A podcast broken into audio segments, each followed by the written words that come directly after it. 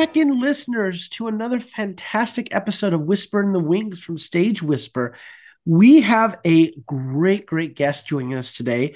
Um, we have director David Staller uh, from Gingold Theatrical Group, who is presenting Candida at Theatre Row now through November 19th, uh, which is an fantastic uh, Shaw play. I loved seeing it. It was absolutely fantastic. Um, so we were so honored to have him. David, welcome to our show today.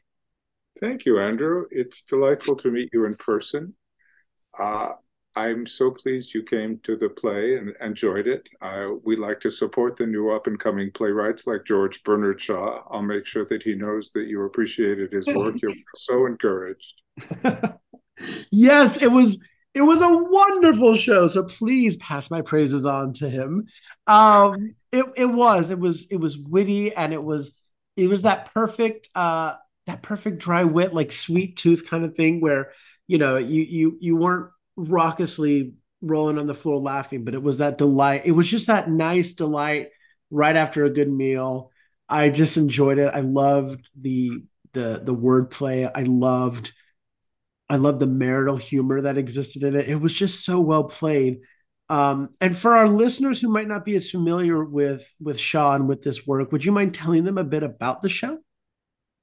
You bet. Uh, well, I'll tell you that we we founded Gingold Theatrical Group. This is our 17th year. We're just about to dive into our 18th. Uh, we we created this company as a response to socio-political events of the time. Uh, journalists were being fired for speaking out against the Bush administration. Now seems like the good old days. Uh, and we, I'd been raised to believe in the power of art as activism, especially theater as activism. I was introduced to the humanitarian activist precepts of George Bernard Shaw when I was 10 by my godmother, the actress Hermione Gingold. Uh, she had been corresponding with me. I was going to school abroad and she was already here living in New York and we were corresponding. And she finally wrote me this very pithy letter Darling, if you expect me to respond to these letters, you've got to start asking more interesting questions. Read this. And it was a copy of Man and Superman. So I read, I started plowing through Man and Superman, which is an extremely accessible, entertaining comedy. And she helped me figure out what I should be asking myself so that I could be coming up with answers about life, about my place in the world. And that was really Shaw's greatest gift. He was this poor, uneducated, unwanted, strange little child in Dublin. His father was an abusive alcoholic who pulled him out of school at a very young age and sent him to work. His mother never wanted to have kids. She had already had two daughters before him, and she made it clear she was not interested in being a mother or a wife, and she left uh, he finally, when he was 19, left for London to educate himself and try to figure out how he could best be a contributive part of the world. He uh, he had a speech impediment and he had bad skin and he was skinny and he didn't know anybody and he had no money and he through his own realization that like his character Eliza Doolittle in Pygmalion, he knew there was a spark. He knew there was something inside that was worthwhile. And he was determined to figure out what that was. And since he had no mentor, he also decided to become his own Henry Higgins to teach himself. And he did, and questioned everything, read everything, cross reference, and eventually began meeting people socially in the arts world. And he became a music critic and a literary critic and a theater critic. And he became very well known. He kind of reinvented the whole art of arts criticism, not by offering an opinion, but I know it seems outrageous, but as a critic, he decided his job was to assess the artist's intent and then assess the artist's success at achieving that intent not three or four stars, not I didn't like it or I liked it. The critic as a collaborator with the idea that the artist is going to continue to create. How can they help each other? And he saw getting to the play Candida. He became a playwright because he saw Ibsen's A Doll's House. He said, Oh my God, this is incredible. This is about modern contemporary life and people. It's not Victorian melodrama. It's about people behaving in the real world and a woman struggling to identify her place in it. And Shaw had already been a politician. He'd been campaigning tirelessly for women's rights, but also men's rights, gay rights, children's rights, animal rights. He believed so strongly that we were all disenfranchised and we deserved to be to be living the life that we wanted. So he started in his reviews telling the playwrights of the time, why aren't you writing like Ibsen? Why don't we have an English Ibsen? And everyone just laughed at him. So he finally said, fine, you can all go screw yourself. I'll try. And he did. And his fifth play, Candida, was a direct response to A Doll's House because, as most people know, at the end of Doll's House, Nora basically says, okay, the world is not set up for women. I'm leaving. I'm leaving my husband. I'm leaving my little kids. I'm walking out and slamming the door around the world. So Shaw thought that was great, but where the hell is she going to go? What are her options? What she's not trained to do anything. She has no skills. Is she going to become a prostitute? So he wrote this wonderfully short comedic play called Candida with all the same characters that are in A Doll's House, but subverting them, taking all of the Victorian theatrical conventions of the time and turning everything on its head. So that instead of Nora leaving, this character, Candida, basically stays and says, I'm not leaving. If anybody's leaving, you are. So he has her staying and ne- negotiate her terms. And so this this is at the heart of this play, Candida. Candida is a name, but the root word comes from the Latin for can, like candid, candle, candor, the idea of light, enlightenment, clarity.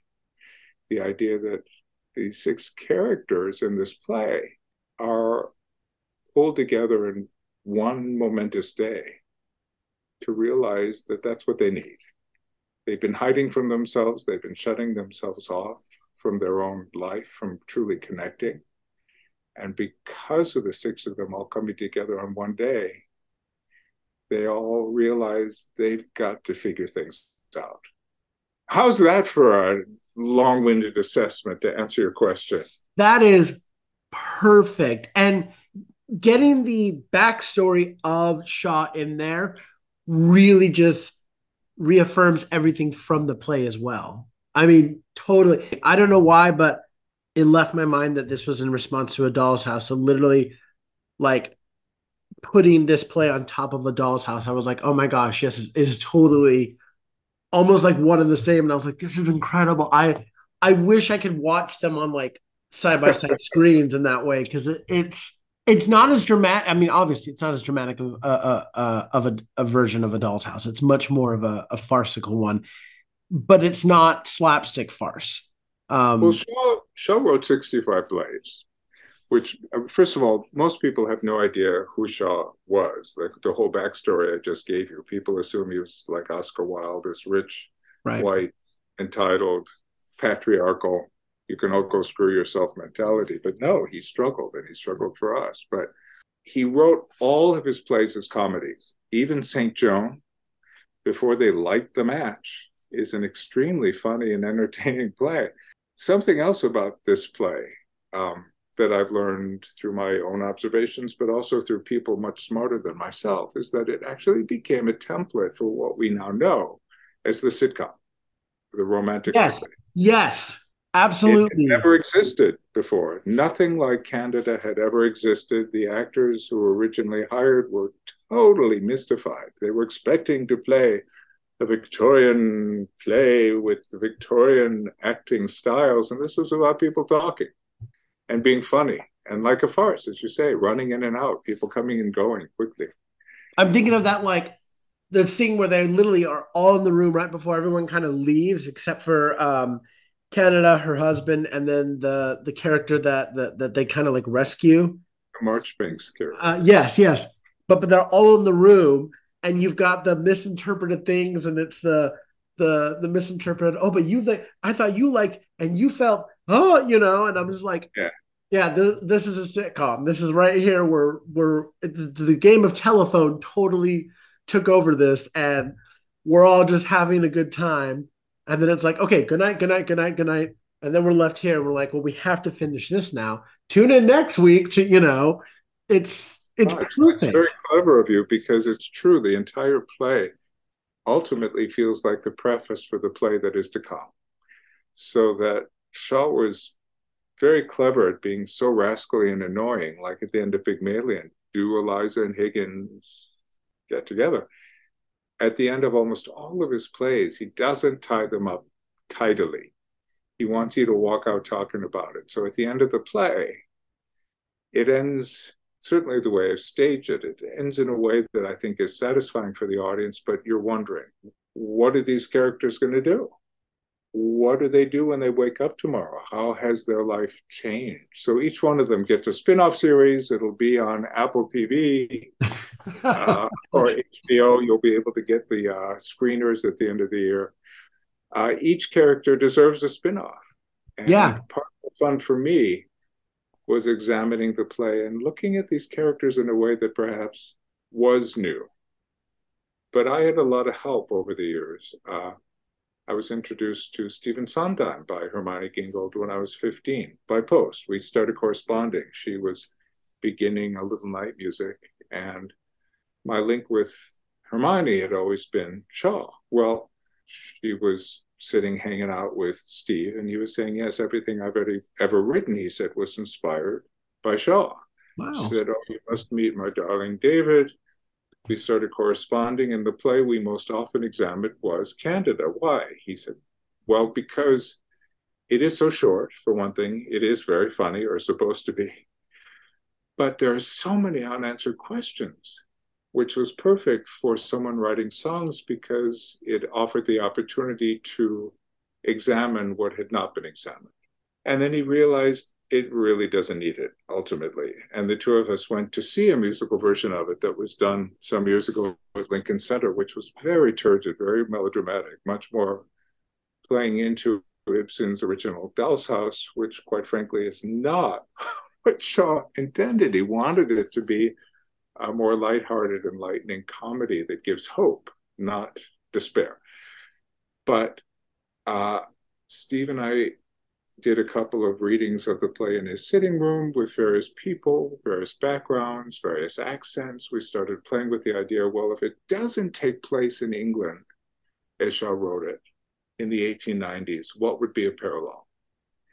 And the best option we could come up with that was paralleling that particular time and the church, since Candida's husband is what's referred to as a socialist minister, which means he's shaking things up. He's encouraging people to question everything, which was why the play could not get a license to be performed in England for years. Huh. There was no separation of church and state. The government was run by the Church of England, and you're not supposed to question it. You're not supposed to tell people to question the church. You're supposed to follow it blindly. So the Lord Chamberlain said, No, you can't put this play on in England. Forget about it. Also, there's a woman considering leaving him. There's no divorce. No. Mm-hmm. So the idea of setting it in the 20s in New York, we started doing a lot of research.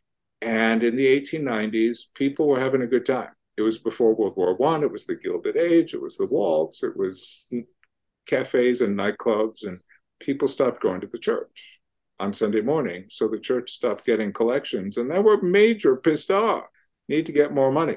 So they started repositioning these rock star ministers to these areas, mostly underserved areas, to get the people to come back. And it worked. Well, the same thing was happening in New York during the jazz age, the roaring 20s. People started going out and dancing and drinking hooch. It was after World War One, when an entire generation had been decimated, and people said, we're all going to die. Let's have a good time. so they stopped going to church. So they did the same thing. So it's one of the reasons why I cast the play as youthful and, and energized as I did. And uh, the idea of changing it, New York, I, I didn't rewrite anything. This is absolutely the play Shaw wrote. We just changed some of the location references, you know. That was it.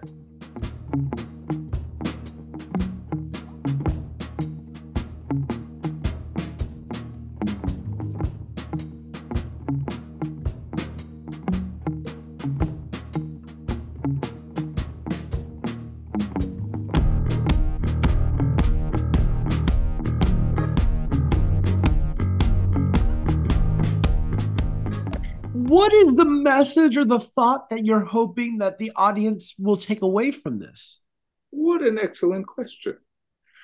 Uh, the the idea of all of Shaw's plays is to give us the gift of giving ourselves permission to question, to question everything, to reassess who we are, who we want to be, to make sure that we feel empowered by our own needs and wants and beliefs that that it's um, up to us not to be influenced by our parents our peers our society. It's what all of his plays really deal with and it's it's such a gift. He does it in a humorous way so that he um he's reminding us how short life is and how fast it all goes, and that we have this opportunity to live our life as fully and richly as we possibly can. And that, as with these six characters in Candida, they've lost their way. They've gotten they've gotten caught in the weeds uh, of day to day existence that um, that they needed to be reminded to live the life they want to live. You know, one thing that I found interesting, and and I just this thought came to me that uh, as you mentioned about parents, and I'm thinking about Shaw and his parents, in particular this show, how much um, the Reverend, the, the the lead, puts up with his father-in-law. You know, the Candida's father to me is so horrible to to the Reverend, to to Candida's husband, and for there to be so much respect between them, and you and and now knowing what Shaw's upbringing was and his relationship to his parents, for him still to write in the idea of, but it's still family, and you have to respect that, and you have to, you know, that I because I, I was sitting there and I was like, I, how are you how are you putting up with it? This guy doesn't want his daughter to be with you. He's trying to find every way to get to break your marriage apart, and yet you still welcome him like he's like he is your father. Why would you do that? And now knowing what Shaw's gone through, I'm like, what an incredible way to overcome that. How amazing is that? Well, See, I, I find all art to be like a Rorschach test. Everybody sees it or takes it in or hears it in a different way. The the father-in-law, Candida's father, had had a major argument with Morell, the minister, a few years before, and left and hasn't been around. The reason he's come back is because that morning he'd seen in the newspaper that Morell was becoming very famous. He read in the newspaper that he's meeting all these very important, influential people. So he brings the newspaper and shows up and says, Come on, let's make it up. There's no reason for us not to be friends anymore. And Morell challenges him and calls him on it until until he realizes that's the deal. So I think I mean, for me, for my interpretation, as a director.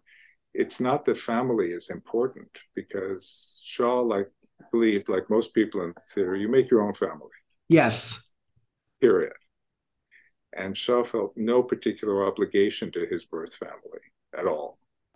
But it was important to me as a director to make sure that each of the six characters had a journey and that that father-in-law burgess did indeed have a journey he came in a purely mercenary way just to make business contacts and realizes in the course of the day how lonely he's been how much he misses his daughter his family that like all the others he had cut himself off from his emotional life by becoming this extremely driven industrialist millionaire willing to step on anybody's face to get what he wanted. And by the end of the play he he rediscovers his heart. And um, this is what i look for in all the plays i work on no matter shaw or anybody's the curate for example there's a young man who's a minister in training and it's always played sort of like a nondescript average young man just showing up for work. And I came into rehearsal one day to discuss the part with the actor, Peter, and saying, just why are you there? We began examining. What if you came from a wealthy family and you had been screwing around and going through your allowance? And they finally said, okay, that's it. We are not financing your life anymore. You were putting you into the church, like it or not and he d- doesn't like it. So I came into rehearsal one day and handed him a book, the Bible. And he said, okay. And he opened it, and it was a box. And inside the box were sunglasses and a pack of cigarettes. I said, just imagine that you walk in, your first entrance, hungover. You've been out all night at the nightclub. You don't really want to be there. You throw yourself down in the chair. We find out before you get there that you're late. You're always late. And try to light up and the secretary Proserpine, Prossy, grabs it out of your hand. So part of his journey is realizing that he's allowed his life to be dictated, that he hasn't felt purpose or focus. And in the course of the play, he finds it. Huh. He may stay in the church, but he realizes it's up to him to examine it, to, to look at it, to find his purpose in life. And that's what all six characters do. And that's basically the same with all of Shaw's plays. That's his gift. That's to get back to your original question why did Shaw write this play? That was the. And the play was first performed here in New York, and it was so popular. And uh, it was so popular, in fact, that people were obsessed with asking, well, what happens after the curtain comes down? As if yeah. these are real people. It's fiction. So he wrote this very silly little, very short parody called How He Lied to Her Husband, just making fun of all the characters. And the play continued to influence people greatly over the years, including um, I met the playwright Robert Anderson, who wrote Tea and Sympathy. And talking about Tea and Sympathy, he told me uh, that he had written the play as a direct response to Candida. In fact, in the play as a young man and an older woman, as it is in Candida. And in Tea and Sympathy, he actually has the young man reading the play Candida and talking to the woman about it. Uh, it's it's fascinating to me how far-reaching Shaw's insight and artistry and humor uh, has infiltrated the arts in so many ways that people are not aware of. But uh, I think it was the same with many truly brilliant, insightful people like Sondheim, like Hal Prince. There's nothing, there's nothing on stage in New York today, or perhaps in the last 20 or more years, that do not owe a conceptual debt to Hal Prince.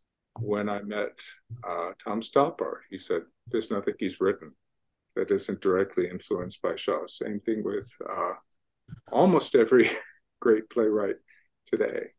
Even wonderful composers who read um, Shaw's published music criticism and feel influenced by it. The idea of creating new work was always Shaw's intent too. He would have hated being referred to as a classicist, which is one of the reasons why we develop new work writers in their own voice, not to write like Shaw, not to write about Shaw, not to write adaptations of Shaw, but for writers in their own voice, but from some prompt from a specific Shaw play that sparks an idea. I want to build on that idea because I want to ask. You've mentioned a lot of of of you know modern, uh, or I should say, recent artists um, and, and you've started tying into the modern artists or audience, excuse me. And I want to ask, who do you hope have access to the show? Anyone who wants to come. Uh, I mean, we partner with lots of schools, and we've had nine different school groups coming in, and we've had them oh, studying the play. I've gone to the schools. We have discussions afterwards, um, continuing these discussions after the show closes. We've also filmed it. We're going to be streaming it next year, uh, hopefully February or March, so people can see it online. Uh, because of union regulations, it's only for a very short time, for a very small number of people that can actually buy the tickets. It's not like renting a movie. Uh, Actors Equity Association is very specific about how many people get to buy a ticket and how many days we can show it. It's only seven. But I'm really excited to have the opportunity to allow people around the world to see it.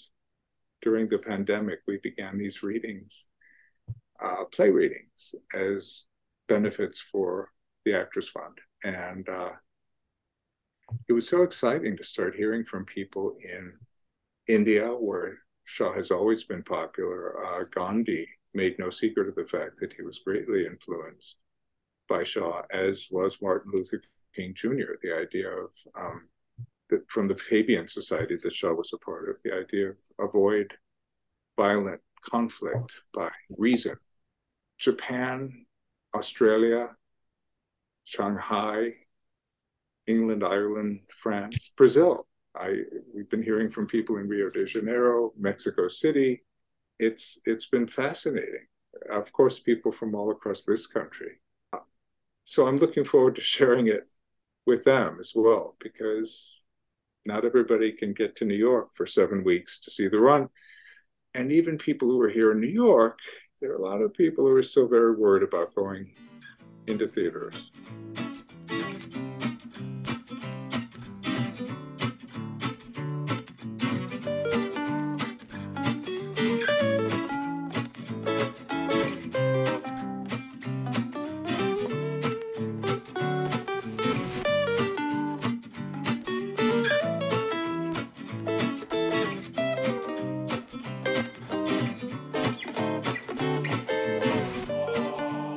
Well, shifting the conversation a little bit more onto you now, um, I want to ask what shows, um, composers, or playwrights in the past um, have inspired you or do you love?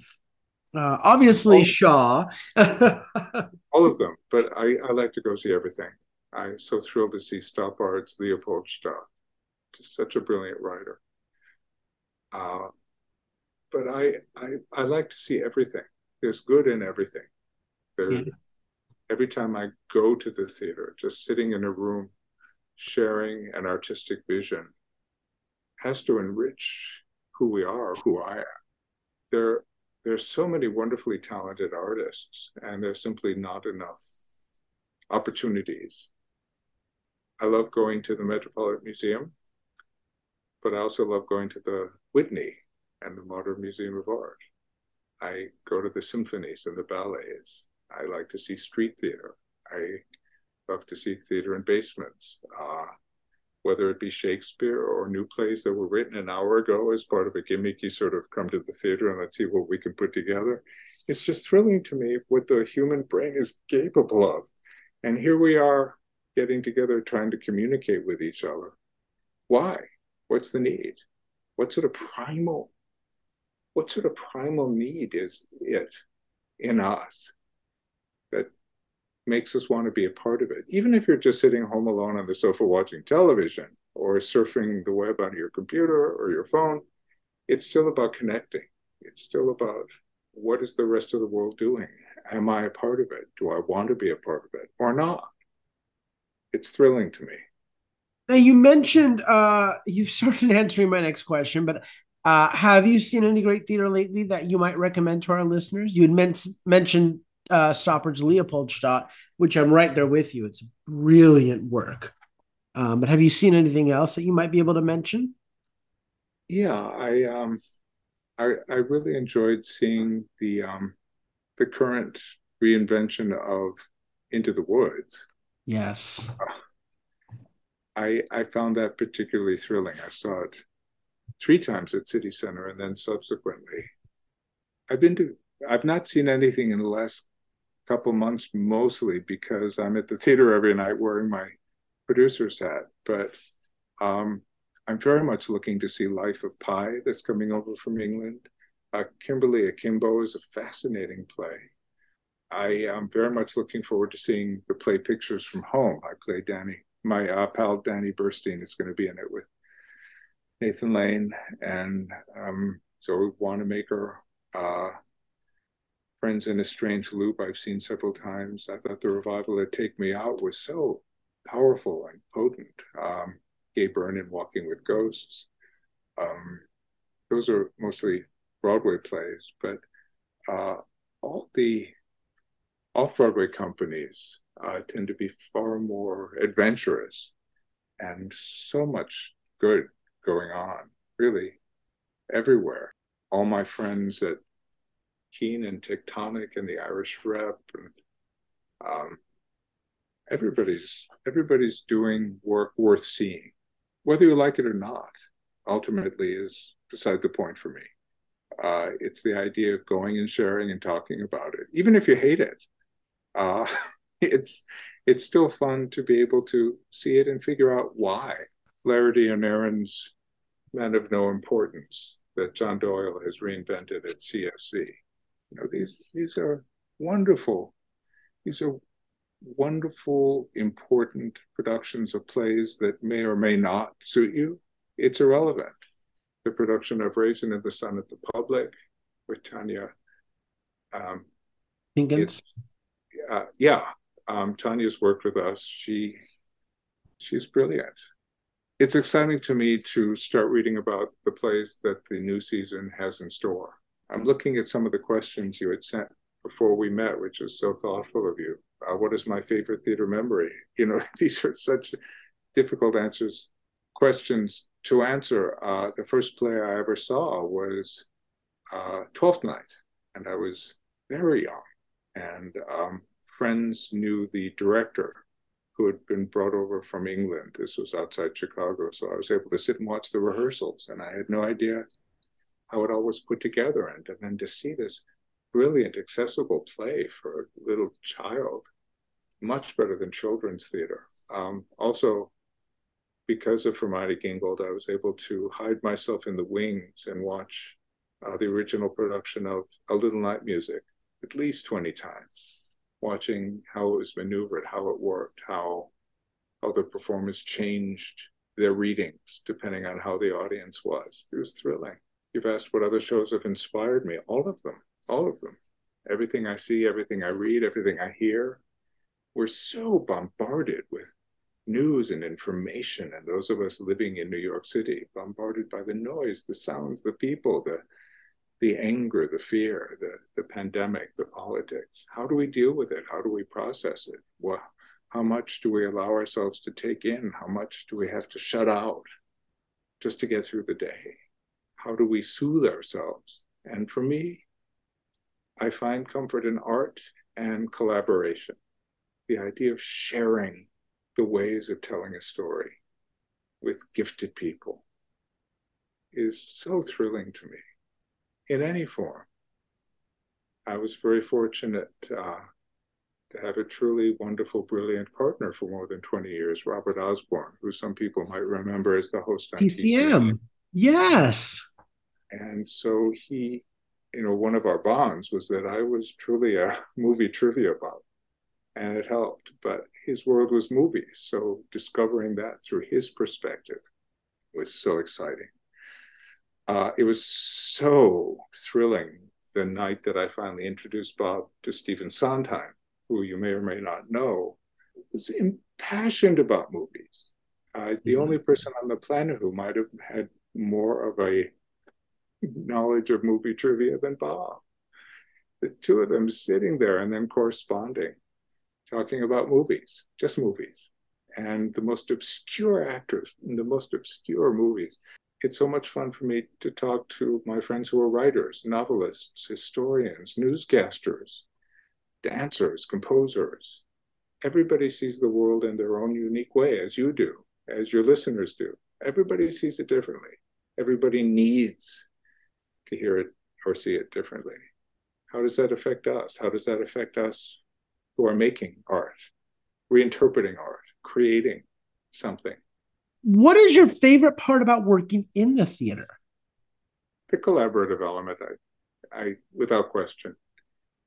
Uh, as a producer and a director, it's um, getting people together, being in a room with people, asking the questions, finding the answers, even if the answers change in an hour or tomorrow. Uh, and then the greatest character, the audience, bringing them into it. That to me is so gratifying, whether it all comes together or not, whether it all works or not, whether people like it or not. It's all irrelevant to me. It's the idea that we've given it a shot. We were questioning whether we should do the production this year. There's so many variables, so many ways to fail. And luckily, you know, as a nonprofit, uh, we have a board that we have to report to. They're the ones that run the company. And basically, they said, look, if you go down, you go down in flames. Let's give it a shot. And we have. We've we've told a beautiful story, I think beautifully, with wonderful artists. Uh, the set almost everything on that set came from my apartment. And it's all going back on Sunday. It's a joy not only to create it, but then also to talk with you, with people before or after the play, or weeks or months from now. It'll be fun when we stream Candida online and have those chats. Now you've you've already kind of answered this, but I'm going to ask it again anyway. Um, what is your favorite theater memory? You had mentioned the Twelfth Night and being in the wings for a little night music, but is there another one that you might want to share with us? It's sort of like asking what is my favorite piece of music or my favorite color. It it can change daily, but for me, um, the first thing that comes to mind was a living room theater, which was me as a teenager sitting in Hermione's sitting room and her legendary agent, Milton Goldman, I was agent to all the golden age type people, not not so much the young people, although he'd done handled uh, Glenn Close and Meryl Streep. Hmm. But uh, Hermione and I decided we would start doing Sunday afternoon readings. And since we love Shaw, we thought, well, we'll start with Pygmalion. And so Milton said he would send some of his clients over. So the doorbell rang and it rang and rang, and people kept coming. It was uh, Ruth Gordon Garson Kanin, Marian Seldes, Helen Hayes, Maureen Stapleton, Douglas Fairbanks Jr., Anita Loos, Lillian Gish, Laurence Olivier, Joan Plowright, we were all hanging out, sitting on the floor, and everyone took turns reading the parts. And Laurence Olivier started with Higgins, and Joan Plowright started with Eliza, and the tea turned into cocktails, and they decided to switch parts. So she was reading Higgins, and he was reading Eliza, and it was such a formative, powerful experience for me to realize that there's no one way, there's no right or wrong, that everyone gets to tell their story their way. And that's the first thing that comes to mind when you ask the question. That is incredible. Oh my gosh. To yeah, be fun. in that room. Oh. Yeah. Yeah, is amazing. Great. Oh, thank you for sharing that. Are there any other productions or projects that your company has coming on the pipeline that we might be able to plug for you? Uh, yeah. Um, Candida will be streamed online and people should join our mailing list so you can see when we're doing the readings or workshops of our new plays. Uh, we'll be announcing uh, our next full production for next year coming up soon. Make sure you're on our mailing list. We'll keep you informed. Wonderful. And then building on that, if our listeners want more information about Candida or about the Gingold Theatrical Group, or even GingoldGroup.org. Perfect. Well, David, thank you so much for taking the time to sit down with me today. This has been a joy. I I could talk to you for hours. The the the vast amount of knowledge that you have and the stories that you have. Oh my gosh, we must get together. And I could just I, I want to know everything. You are just okay. a treasure trove. So thank you so Very much. Kind of you. Happy holidays to you and to everybody, and peace and love and hope and keep the faith. Yes, and to you. My guest today has been David Staller, who is the director of Gingold Theatrical Group's production of Candida, currently playing at Theater Row now through November 19th. You can get tickets and more information by visiting gingoldgroup.org or bfany.org slash theater row. Make sure to see this production before it closes live. You'll be able to catch it streaming next year, but you'll want to see it live. It's well worth it. So until next time, I'm Andrew Cortez reminding you to turn off your cell phones, unwrap your candies, and keep your masks on and keep talking about the theater. In a stage whisper. Thank you.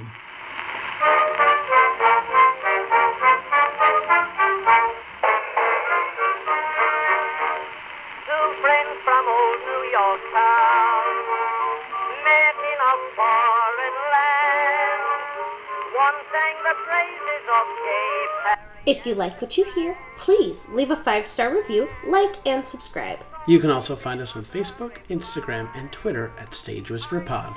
And feel free to reach out to us with your comments and personal stories at stagewhisperpod at gmail.com. Our theme song is Maniac by Jahzzar. Other music on this episode provided by Jahzzar, John Bartmann, and Billy Murray. You can also become a patron of our show by logging on to patreon.com slash stagewhisperpod. There you'll find all the information about our backstage pass. Thank you so much for your generosity. We could not do this show without you.